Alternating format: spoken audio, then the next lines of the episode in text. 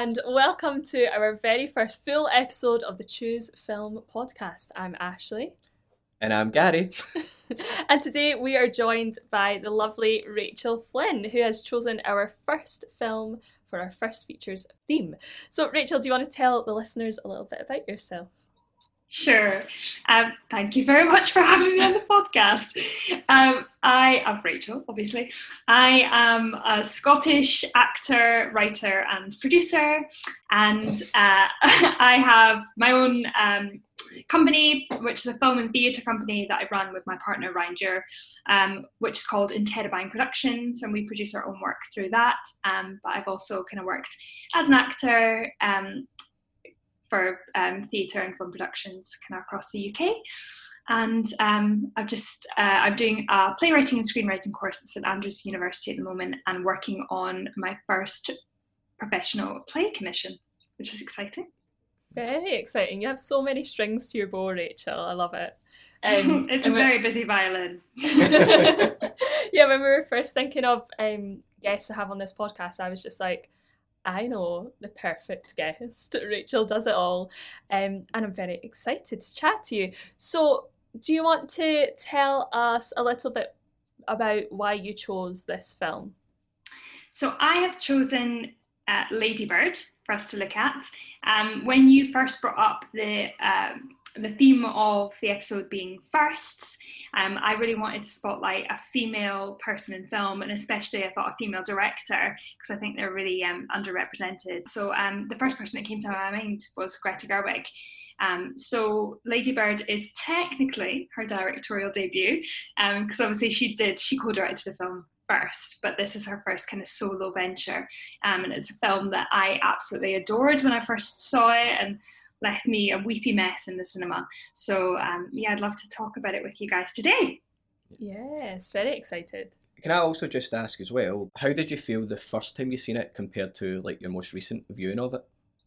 So I definitely I watched it last night and I didn't cry. I got a little bit like lumpy in the throat um, the old lumpy throat, um, but not. I, yeah, I didn't weep in the same way. When I watched it in the cinema, I was a bawling mess. But I still feel like I connect with this film a lot. So it feels like perhaps quite a selfish choice because it's one that, for me, is very emotive. Yeah. And Ashley, what about what about you? Um, so I this was the first time I'd watched this film, and yeah, it hit me. That's all I'm going to say just now. no, that's that's cool. I the first time I seen it, I didn't really get it. The first time I went to the cinema to see it as well, and I heard all these great reviews on it, and then I watched it, I enjoyed it, and I, I think I just didn't get it though. And then when I watched it this time, I think I realised more that why I didn't get it and why I actually love it now is it is basically a year in the life of.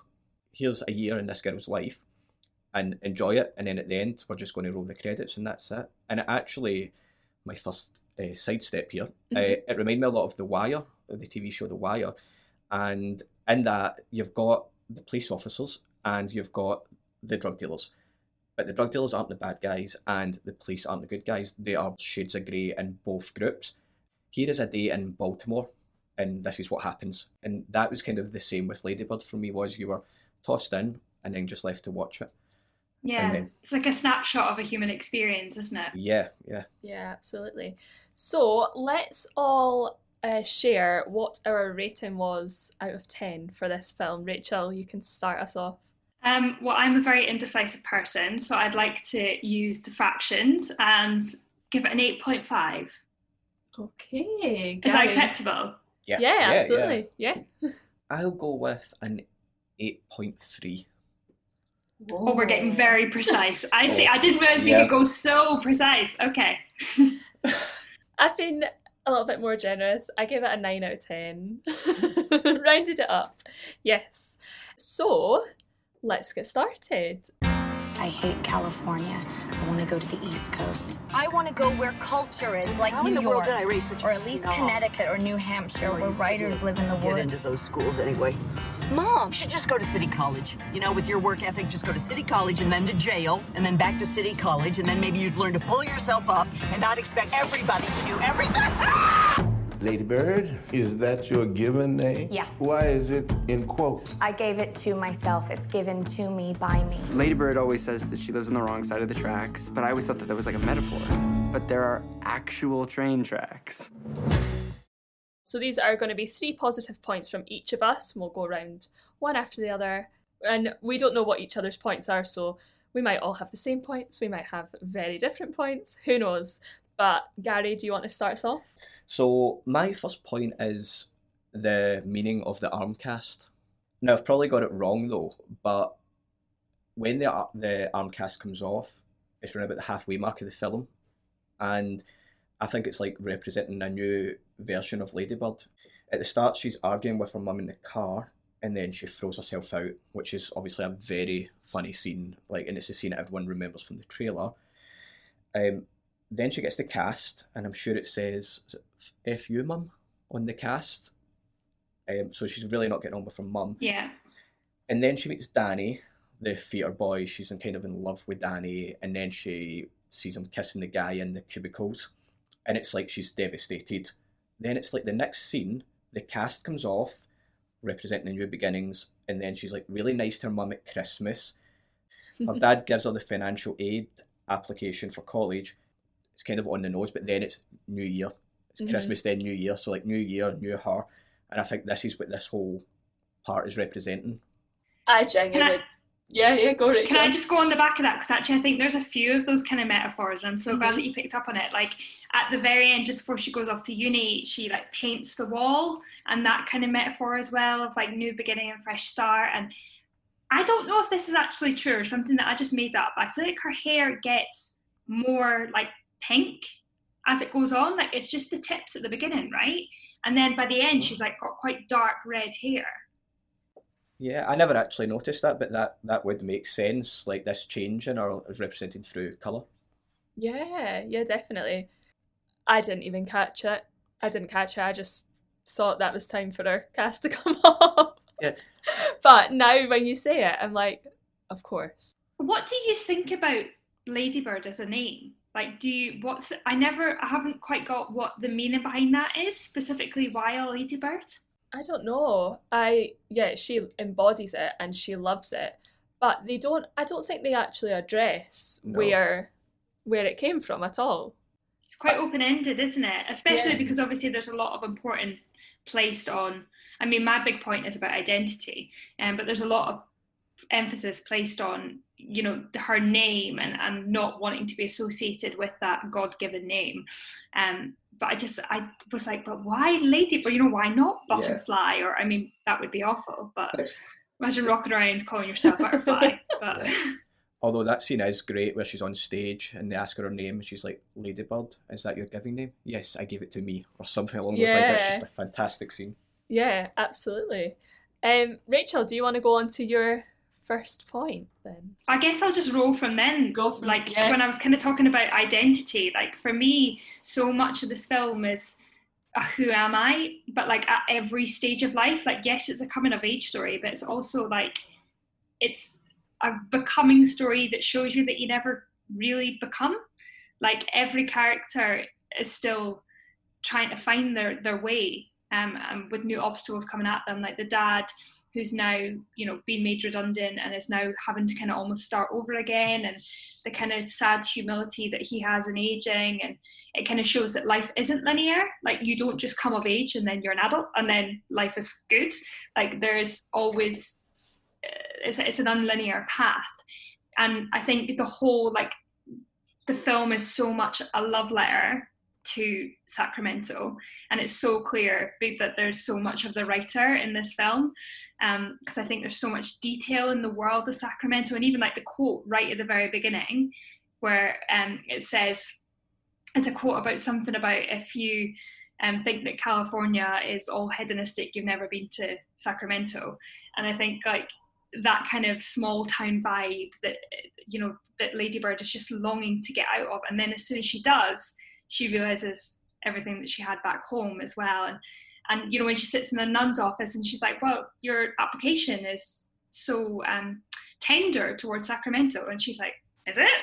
I hate this place, but actually she loves it, and it's this constant love hate battle with where you come from and and who you are. Um, so I think for that reason, it is one of the best coming of age stories um, that I have experienced on film. Yeah, absolutely. And her identity and how she knows herself as well is just continually evolving. And whatever situation she goes into, I feel like I don't want to go on to my next point, but she she stays true to herself, but she's also very, very open at taking on new things and seeing where new opportunities are going to take her, which I really, really loved as well. Yeah, and just on that point about all the other characters finding finding their feet, to me, all but one character change in the film. The one that I think doesn't uh, is Kyle, the the rocker boy, Timothée. Yeah, That uh-huh. character sucks though. I mean, that Yeah. character is the weakest point in the film for me. Yeah, he sucks. They've all got these, like you said, that's a beautiful scene when the dad goes for the interview, comes out, and his son is there for the same job. It's like heartbreaking. Even like Danny's character finding his feet about not wanting to tell his parents that he's gay, there's that. And all these characters change, even if it's just just subtly. Yeah, no, definitely. It's and also with that character Kyle, he is just horrible. And I think it, Timothée Chalamet had to like come out and say like, I'm not actually like that character because everyone was just hating on him so much. Can we just talk about that character for just a sec? Because he, for me, like I, I disliked him in terms of like his his character, and like it's it's cool to have dislikable characters, but there was something about him that just didn't, in terms of, I felt like he had all the weakest lines in the script and all that kind of stuff that it's like trying to be kind of prophesizing, you know, like all the stuff about, oh, soon everyone will have a mobile phone and then, you know, everyone will be chipped and all this kind of like self prophesizing stuff. Yeah. That was like, I feel like you're trying to be clever with this, but actually, one, like that's so representative, I think, of the generation of kids we have now who are either like completely off social media, like uh, you know don't want anything to do with it or completely hooked on their phone every two seconds. Um whereas i feel like when we were kids because this gets kind of my generation um like teens in the early 2000s like i don't know if that was if people were so against social media in that way as kids because it was all so exciting to us I, I totally agree with what you're saying, and it was very ironic. But maybe she just Greta probably knew someone that way, and she's went, "This guy was kind of so right, and he was a douchebag, and he was an idiot, and I'm going to write a character like that." And maybe that's why he seems like so weird compared to the rest of the characters because she knew someone just as weird as that. Yeah, I felt like I felt like his character was putting on such a front, but we didn't actually get to see what was behind that, and it just didn't feel like closed off or well rounded at all. And it was just kind of kind of flat. I don't know. I couldn't get into his character, but I didn't like his character, and yeah I kind of i just didn't feel like he was coming from a truthful place Yeah, do you know what i mean like i didn't get his motivations really for for being the way he was I wonder if there was a scene cut. Yeah. Well, another thing is as well, he is um, seen, you know, at the parking lot and in the car with his friends, but they've kind of made the character so much so that he's so inside himself and like a lone wolf and he's got these weird opinions, but then he does have a lot of connections with other people around him and they don't. Um, how do you have any Yeah. pals Yeah, uh, exactly. But is that a case of people trying to hang about with the, the cool kid because he's so moody and because he's a complete contrast of Danny? yeah. he's also very hot so there is that people Mhm. always want to hang around with the hot people Yeah, So- it's true. Speaking of scene cuts, right? You know the bit that me to me that actually felt like the loosest thread was you know the drama leader who was like crying in the group. Yeah. What happened to him?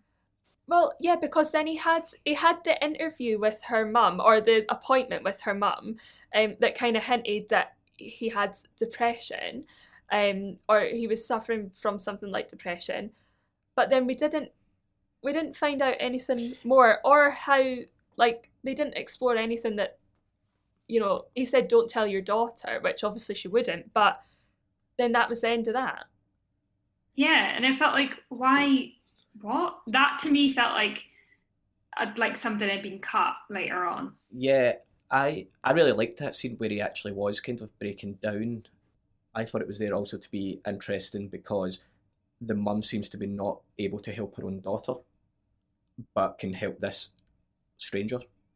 And it's But we didn't, but we didn't see him getting help. Well, the fact that she's sitting having a conversation with with him and she's not ever doing that properly with Ladybird because when Ladybird speaks about something that's going on in her life, the mum criticises it. And then there's this other man, this stranger, and she's sitting listening to him. But yet Yeah. Ladybird can't get that. yeah, that's interesting. That is interesting. Yes, had that interesting point. Episode one, I've done it. Take it off. yes. You completed it. So I'm gonna go on to my first point, um, which is kind of following on from you, Gary. Actually, um, it's the family dynamic in this film. I adored it because that first scene where they're literally the um, Ladybird and her mum are sharing the most gorgeous moment, like both sobbing over like a John Steinbeck audiobook, and then it goes into the most heated argument ever. I was like, oh my god, there is just that line that got crossed so so quickly and it just went in a whole different direction. And at first you first think these are the closest like mother and daughter relationships that i've seen. And then they go into that argument you think okay and then these arguments keep happening. And then you get the scenes where they're like having like deep chats in the toilets and then it just breaks out all of a sudden. But actually they are so close but there's so much that says otherwise when there's all these heated arguments. And i just really loved that how unpredictable it was because you didn't know what was going to happen next with that family. But it felt real as well. I'm not saying like my, my family are like that but it just it felt natural although it didn't make sense at the same time. But it also does make sense because you can, and it can be friends or family where like it happens in, in my family home all the time. I've got three brothers, and we'd go over to my mum's house, and then we'd just be talking away, and then before you know it, someone says something, and another person argues, and then these two people are arguing, and then a third jumps in, tell them to stop arguing, and then that gets another argument. Before you know it, you're in a room full of people shouting at each other. And you're like, how did we get here? yeah You know, so it's it's yeah, it's a great scene. And then there's the the brother's uh, girlfriend who lives with them as well. That is just a, whole different ball game, and she's just kind of witnessing all this and seems a bit unfazed by it. Um, yeah, which I really liked as well. uh, there's just that scene as well where um, I think it's Danny comes over uh, at Thanksgiving and they're all introducing themselves, and the, the the the girlfriend up the back doesn't even get anything. She's just like I can't remember her name. Oh, I can't remember it either. I want to say Shelley, but I don't know Yes. what it is. I think you're right, it's Shelley. But she's just like, yeah, I'm Shelley. Hello, over here. Uh-huh. And it's like she's so far removed, like you're saying, at to the point where they don't introduce her. Yeah, but they've obviously like welcomed her into their home as well. It is totally like I, I love the naturalistic style in this film. I think it's it, it gives it that authenticity and that truth for me. And like for me, I, I love the way that it creates moments of comedy as well. Like when they're in the dress shop and they're having this argument, looking through the dresses, and then they find the perfect dress and they're like, "Oh yeah, it's perfect, love it, love it."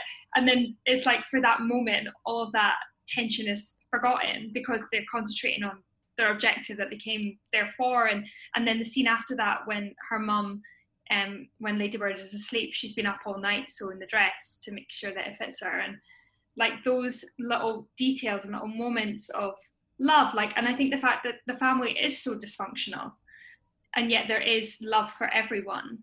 And i think you know you can tell in like jenna's household like she has a completely different familial situation where her parents don't care if she has big parties and drinks like they seem really not present. And then you know um what's what's the the first boyfriend's name? Danny. you know danny obviously has a really difficult relationship with his kind of catholic family upbringing. And but and although there is that kind of really difficult relationship between mother and daughter which i think is really beautifully portrayed they say quite a few times in the film it's because she loves me it's because she has such a big heart.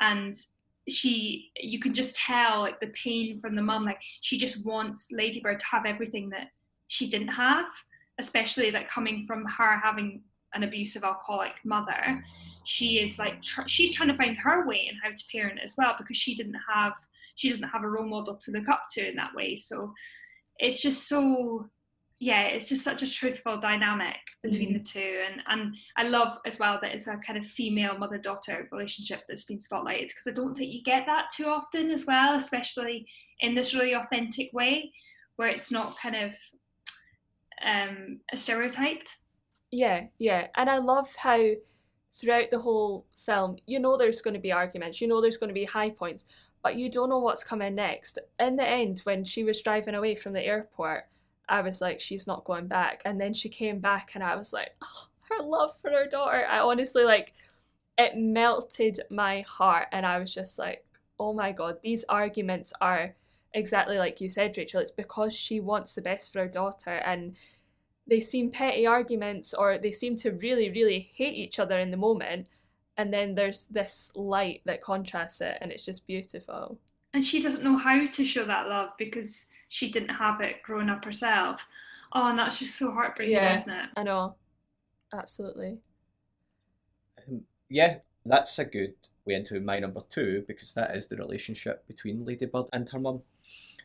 And I was watching this, and people were saying that oh, the mum is such a bitch and stuff, and I was like, I actually supported the mum up until she found out about the waiting list, and I didn't really support her after that because she literally was not even looking at her daughter, but her mum was saying things that were kind of snappy, but I think it was to get Ladybird to understand, but rather than understand, Ladybird would take it to heart. So, for instance, in that first scene in the car where she goes, Yeah, go to City College, then you can go to prison, then you can go back to college, and it's digs at Ladybird, but it's digs to get her out of this this way of thinking. And she's a lot closer to her mum than she is her dad. That's what I would say. Like she's got a loving relationship with her dad, but it, everything is Ladybird and her mum. When you are closer to one person, you're going to create that love hate relationship because you love them so much. Good or bad, she has more of a relationship with her mum. They argue, but then they have the nice talks. They, they've got their favourite Sunday activity of going to the large houses and pretending to buy them, even just clothes shopping. Basically, the mum is a realist and Ladybird's a bit of a dreamer, and you kind of need that to balance out any working relationship. I think as well, like I'm kind of listening to this conversation, I'm now thinking, do you know, I wonder if the mum is maybe not intentionally, but she's putting down Ladybird because she's scared of losing her and she wants her to course. narrow her sights so that she stays at home and she stays with her. Yeah. Yeah, She doesn't want to lose her, you know, it's that fear of, okay, well, if she goes, what do I do? It's like just remembering like parents are not just parents, they're also people. Yeah. Yeah, I think that's hundred percent right. And the mum just can't bring herself to say how much she loves Ladybird because Ladybird also pisses her off as well.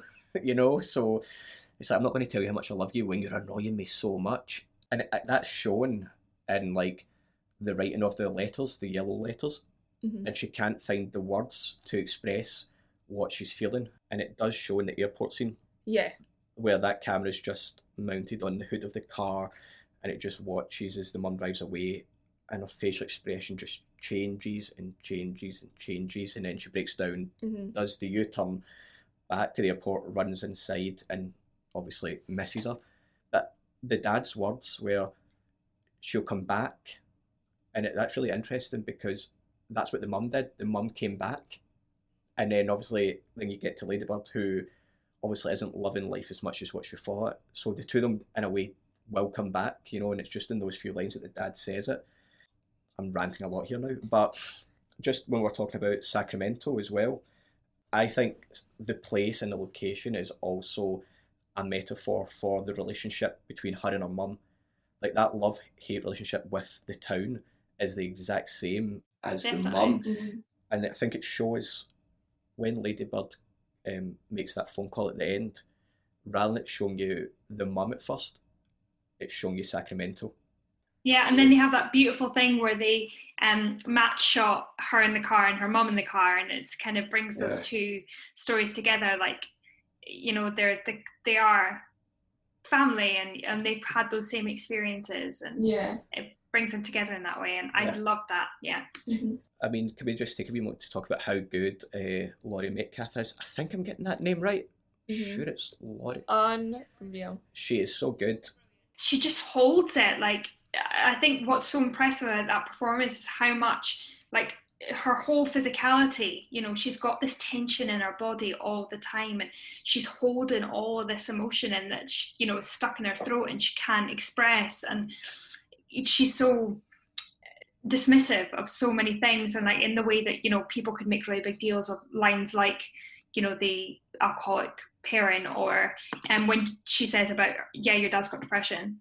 He has for years it's not like your dad has depression shakespeare Yeah. monologue you know it's really dismissive and and really um like yeah that- that's life get on with it Yeah. and I think that naturalism, and I think to be honest, what what Greta Gerwig has done so well in in this, and I think is a really like maybe not wouldn't have happened if she wasn't writer and director, is that I feel like she's given so much space within the dialogue for great actors to kind of do their own thing with it a bit. Like it feels like those don't they don't always feel like written conversations you know they Yeah. as well because we jump into so often we jump into the middle of conversations it kind of feels like they were having a conversation before that maybe has been you know they've gone in the edit we're going to take that bit or you know like improv a bit on the top so so you get the feeling so you're already in the scene and give that that naturalism and overlap on, on each other and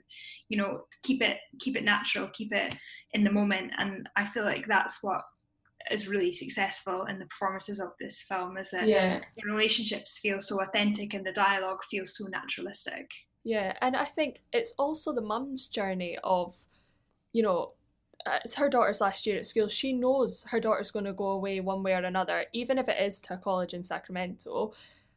And she's dealing with having to have her whole life change as well. And it's not exactly on her terms. And I don't know about you guys, but I would happily watch like a sequel where it was just like the mum's story because I was in there for her. It was, yeah, I feel the mum is the main character, but it's told through her daughter. Because the mum is going through so much. She is trying to keep a roof over their head. She's basically the only parent that's working. Uh, her husband's got depression. And she's also took in her son's girlfriend yeah. as well. All the while, her daughter's kind of being like, "Oh, I want to go to this college, and it's really minimum stuff that Ladybird is worrying about. It's big to the character of Ladybird, you know, Mhm. and I feel like it is the mum's story that we watch, and we watch it through the eyes of her daughter. Yeah, that's interesting. I didn't think of it like that. I could be wrong. But it's a nice insight.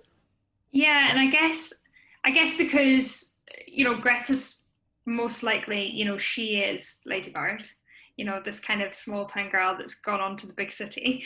Um, I think that naturally, like the, that you'll you'll concentrate on the relationships that are most important to the writer, which is probably not the um the central character if that makes sense like that's already that's written for you if that makes sense um yeah but i think the, the performances in general were all excellent apart apart from i didn't like kyle Yeah.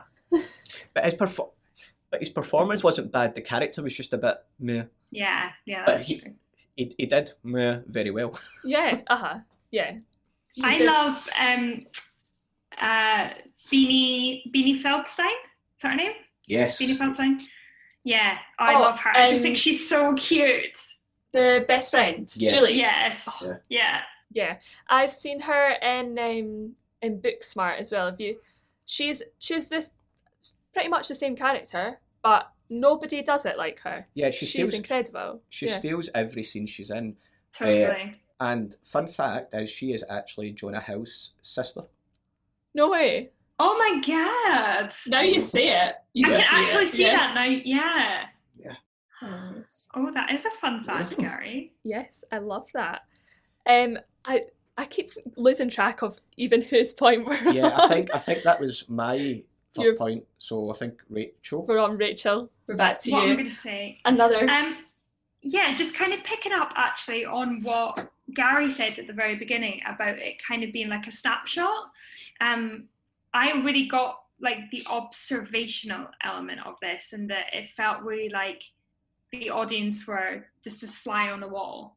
And I think cinemat- cinematographically, cin- Cinematography. Mhm, in terms of the camera stuff, yeah. um, it was really unobtrusive.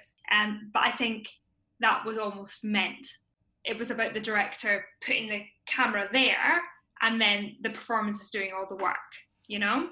Um, I think that's probably because Greta Gerwig's not really known for being a particularly visual director. You know, like she's obviously an actor first and foremost, and she's based really he- kind of rooted very hev- heavily in the writing and the performance. So I think perhaps that's why the cinematography wasn't particularly um, Glamorous. for yeah, Stylized yeah. and- interesting. Yeah. yeah, It just kind of it did the shots that it needed to do. Um, but I think that gave it a really kind of fly on the wall feel to it, which really suited the film. One shot that stands out for me is when they're in the car at the start again, and the camera is looking through the front window, and you can actually see the dirt and the grime on the car, which is unflattering in itself, but that's deliberate. Like you Yeah. know, it's it's an old running car, like it's going to have dirt in the windscreen, so it wasn't as if they went, "Oh, we can't really see that actor because of the dirt." It's like, no, that's part of it. yeah. Yeah, they needed that, and I think I looked it up as well, and it says that it was shot um, with vintage lenses, which obviously like makes um, it brings kind of abnormalities and imperfections to the shots rather than this kind of crisp, clear thing that we're really used to in this century. Um, but I think that's all part of this the style of it. It's not meant to be clean cut. It's meant to have that kind of the car grind to it. You know, Yeah. it's meant to have it's meant to be imperfect because the story is all about being imperfect and you know finding who you are and all that kind of stuff. Absolutely. Um, and that goes really nicely into my next point, which is how bold Ladybird is from the get go. Like she's straight away to her mum, call me Ladybird, and she, you know, steals the magazine in the shop, doesn't think anything of it.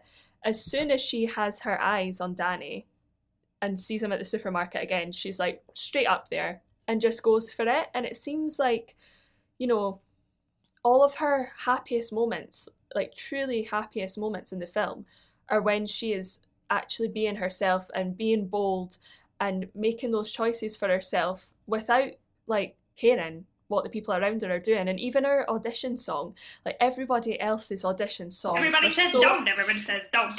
That's the I one. was like, Everyone like, else. Stephen Sondheim is clearly given permission for everyone to use his songs. Uh-huh. I was like, oh, we've got another Stephen Sondheim song. Yeah. yeah, I love that. But I feel I felt like everyone else's auditions were so plain and she had made all those choices and it was like here is Ladybird in what 15 seconds or something I don't know how long it was.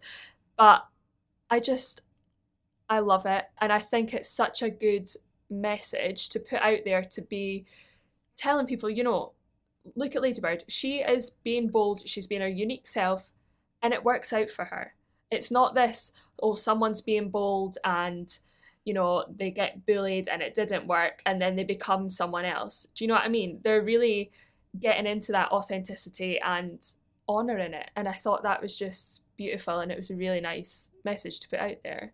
Actually, in this film, like, there's not really that kind of question that you find a lot in dramas about, oh, you're a woman, you can't do that. You know, Yeah. when you've got this story of, of a, a girl who's wanting more, you know, like there, there was never a question to do with her gender, you know, mm. which I thought was actually nice. I've never thought about that until now. You've just said that. But yeah, it's a really empowering statement for young women, I think. yeah definitely she just goes after what she wants and yes she comes across obstacles but as long as she's staying true to herself she gets through them and it works out for her which i liked yeah my next point is about she goes after what she wants, but I don't know if there's a message in that that going after what you want without thinking about it can backfire.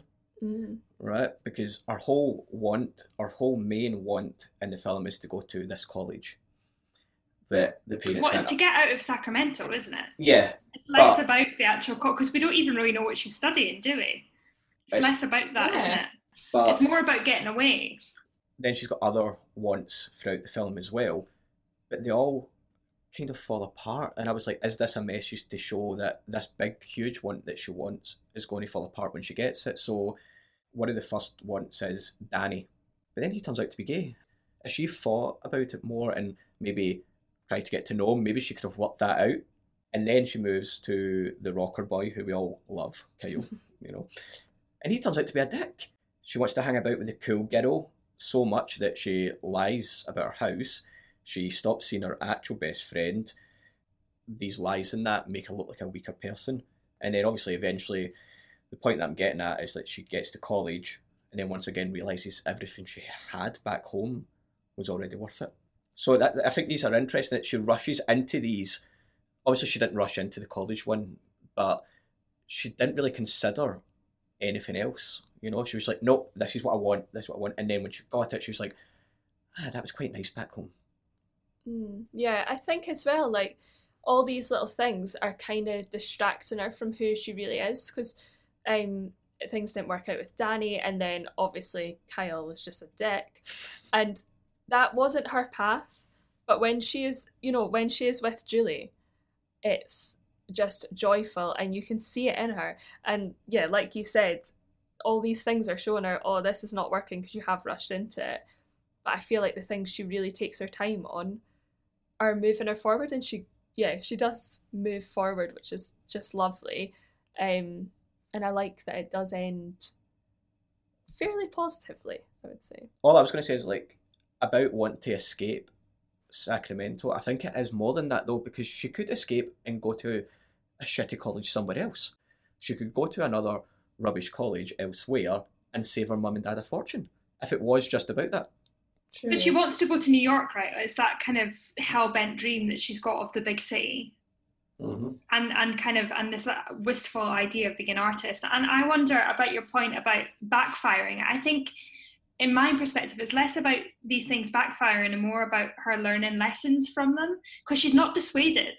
It's not like after the first boyfriend turns out to be gay she's like i'm off men forever they're arseholes.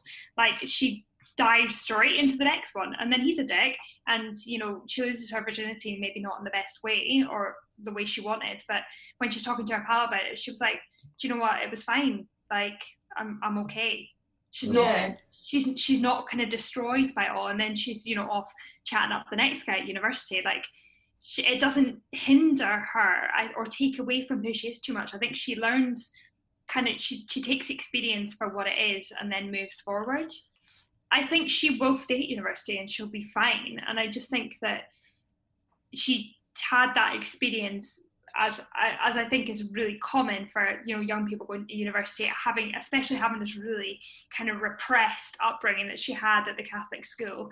That now there's like booze everywhere, and you know she overdoes it. But again, I feel like she learns a lesson from that, and I feel like she probably won't do that again. And she goes into the church, and she kind of has this moment of of yeah like everything is beautiful back home but she never kind of says i'm coming home. This is it. I'm, I'm packing my suitcase you know. She's saying i'm here now but thank you for everything that you gave me because it's made me who i am today and where i am today. But i don't think she's like she obviously has so much shame attached you know the wrong side of the tracks thing the fact that she lied about where she lived um, she has so much shame, I think, attached to where she comes from and who she, versus who she wants to be. You know, she has this big dream of, of who she wants to be, but I think that was that shame creeping back in again.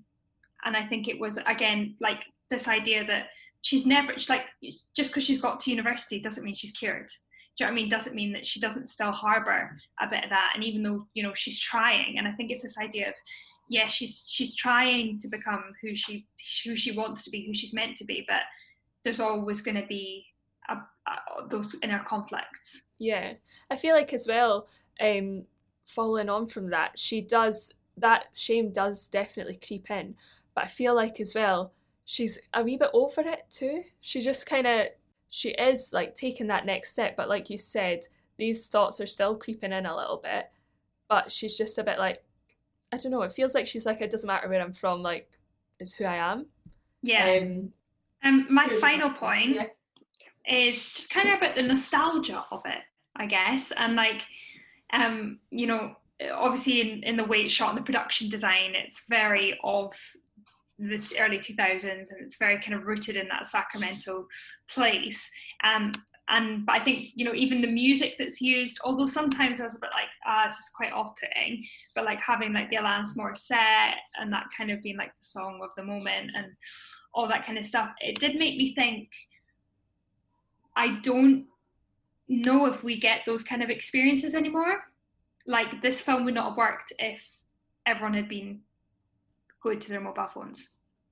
You don't get the same kind of self discovery that we got when we were kids. When, I mean, less so us because we still had kind of maybe a bit of like MSN Messenger after school or that kind of stuff. Like, um, but I think there's a totally different um, way that you need to present yourself now because you're not just like like for us it was like okay we care about what our schoolmates think those 40 people that are in our peerage but now it's like kids have to care what their thousands of followers think about them and it's so much more pressure and i think it's so it's it's it just made me really think like oh it just made me really nostalgic for a time a simpler time Absolutely. And it, it just sort of, like you said, it allows for that self discovery and these experiences that seem so intimate when we're seeing them on camera. And nowadays, you know, there'd be a hundred selfies and someone videoing it or whatever.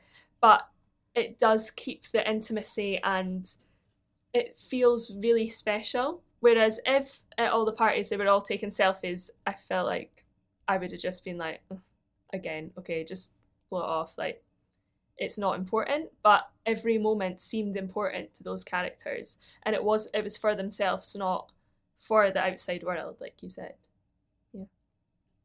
Yeah, I've, I've nothing else to add to that. Actually, I think I've hit the nail on the head with it. Almost no matter where you're from, because everybody is tuned in. Like people take photos before they go to the party, and then sit at the party, looking at how many likes they got, what could be posted to social media the next day, or that night, or whatever else. Gary, do you have any other points? Um, I really liked the the line from the the nun. Was it in it I wrote her name down Yeah. somewhere. when she uh, they're all Sister dancing? Sarah Joan. Yeah, and they're dancing at the I don't know what it was. They're dancing in the hall. Six, six I- inches. Yeah, uh, six inches for the Holy Spirit. I just thought that was hilarious. I love that. Oh, I thought all the theatre stuff was magic. Like as a theatre kid, I was just howling at like even the choreography. Like when they when they do the merrily we roll along at the end and like bah, bah, like and they do all Yeah. that and they're all like wearing different coloured tops and and their their vocal warm ups in the dressing room and stuff. It just all made me howl. Yeah. And like they did the clapping game, you know, where you like clamp and stomp instead of saying one and three. Yeah. It just it really entertained me in a big way. Yeah, absolutely. Um, and my last point was Rachel, you touched on it earlier, but that um, the way that she writes on the walls, you, she writes the boys' names, Danny, and then once uh, she's found out Danny's gay and she feels so betrayed and hurt or whatever, that name's scored out. Then Kyle's written on. And then when she's going to college, it's all painted over and it's like, okay, I feel like she feels like she's an adult now. She's too grown for that but it still brings in like for me that felt like okay we're still watching someone who has so much growing up to do but she feels ready for it now and yeah it kind of brought back because i feel like at some points at the film she could have been in her 20s but this brought back that she is actually still a child and she is still learning and is still exploring different things and maybe doesn't always know what she wants, but she's okay with that and she's okay with her growth. So yeah, that was my sort of final point.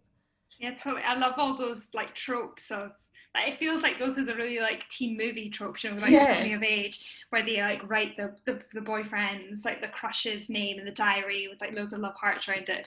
that felt like that representation of that, which I really loved. And it wasn't even like, you know, like she scrubbed it out. It was just like line through. like Yeah. Uh-huh. that one. Next one beside it. Yeah. It Uh-huh. wasn't even like a new place. It was just like right beside it. Yeah, uh-huh. I feel like she wanted she wanted to see that journey for herself, and she was okay if anyone else saw it as well. Um, yeah. So has anyone got? I mean, other than the character of Kyle, who we all know we we all hated, any other things about the film that we didn't like? Kind of nitpicks. I feel like I kind of spoke about it a bit earlier, but just maybe the music to me was a bit. I wasn't quite sure why they chose certain songs. It was probably obviously because they meant something to the writer director, but it felt quite. Maybe it felt quite personal instead of like actually, um, doing something for the story or Yeah. like further in. Yeah, and it, and they were really quite like the songs were always talked about when they were happening quite a lot as well. Um, it made them quite. I guess it was one of those things. I think there was maybe quite a few like in jokes that she kind of had with herself, or like in like moments that were like, oh, this is something that I really want in it because it was something that I experienced or it was important to me or whatever. But for me, didn't really do do anything or translate. Yeah, yeah. I think my only nitpick was I didn't really like that we had the sort of storyline of Ladybird decides to get with the popular friends and then she doesn't like her best friend. I felt like that was a little bit too typical and I just thought, oh, this film is is doing so much better than this and I don't know if it if it really needed that. But I know like the moments that it brought in after were lovely, but I just felt it was a little bit too typical at that point. But that was the o- literally the only thing, and that was me trying to find something that was like a nitpick. Yeah. Um, I don't really have any other notes or nitpicks. The only thing that I learned this week was that the director was supposed to star in a spin off of How I Met Your Mother called How I Met Your Father or How I Met Your Dad. And they shot the pilot and it didn't do well at all. That this is all rumours and stuff like that. Yeah. So I don't don't quote me on it. But um, supposedly she took a break, and then during that break, kind of started on this project. So in a way, it's a blessing in disguise because this I just know right away would be so much better than whatever How I Met Your Father or Dad would have been. Yeah, I think it's a blessing in disguise for those both of those reasons. The fact that we have this film and the fact that we never need to watch How I Met Your Father. Yes, exactly. Absolutely. So let's just check. Has anyone's final rating out of 10 changed? Because I started at a 9, Gary, you were at 8.3, Rachel, you were at 8.5. What are you thinking? I'll go up to an 8.5 for the simple reason I spoke about it a lot more than what I expected, and it's all good points. So for that, yeah, I'll go. I'll go up Yeah. point two. what about you, Rachel? I'm going to stick with my box. Thank you, dealer. Yep, I'm sticking with mine too. Still a 9 out of 10 for me. Lovely film. Yay! Yes. Okay, so we'll take a wee break just now. What do you want from me? Yes? My, my grandma wanted me to tell you that she missed you at Christmas. Yeah, well, I couldn't have gone anyway. My mom was pissed about Thanksgiving. Your mom is crazy. I'm scared of her. She's not crazy. She just, you know, she she has a big heart. She's very warm. I don't find your mother warm. You don't. No, well, no, she's warm, yeah, but she's also kind of scary. Well, you can't be scary and warm. I think you can. Your mom is. You're gay. Okay, so we thought a fun way to round off our chat about Ladybird and each film we're going to talk about on the podcast would be to give our guest hosts a quick fire question round. Now, Gary and I have got five questions each. We're going to go one after the other, really, really quick fire. Um, these are no judgment on the guest host knowledge because they are obviously going to just be really quick fire questions and it's just all a bit of fun. You've got You this, say Rachel. fun, I say stress. You've got this. I believe in you. Right. oh my god. Okay. Three, two, one, go. Who plays Ladybird's mum? Laurie Metcalf. What colour is Ladybird's cast? Pink. My question two was what colour is Ladybird's arm cast? So I'll just go straight to my number three. okay, What part does Ladybird get cast as in The Tempest? Uh, the Tempest. Yes! Uh, so this one's a wee bit different. Saoirse Ronan grew up in Dublin, but what city was she born in? Uh, it's somewhere in America, isn't it? Um, uh, fuck, I don't know. New York. gi- Yes. Yes. yes. Uh, my third question What grade does Ladybird convince her teacher to give her after she's binned the papers? B. When Ladybird asks her father, Are you and mum going to get a divorce over this? What does her dad respond with? No. And Um, the I don't, it would take a lot more than that or something. uh, it says, No, we can't afford to. We can't afford to. Yeah. Okay, my my second to last question. How many Academy Awards was the film nominated for? A cat. Oh, uh, two? No, two Oscars. Was it nominated for two Oscars?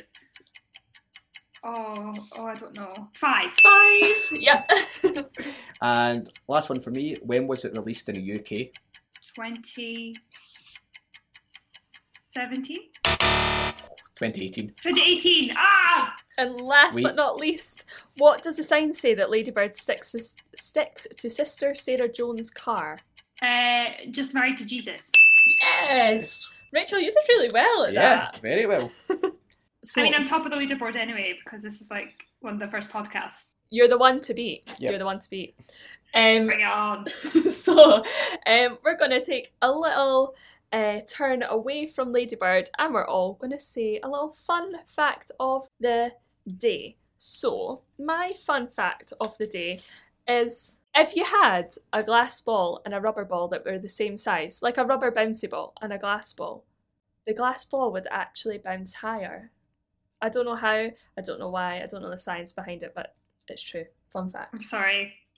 Veto that fact. Nobody That's needs to shit know. fact, actually.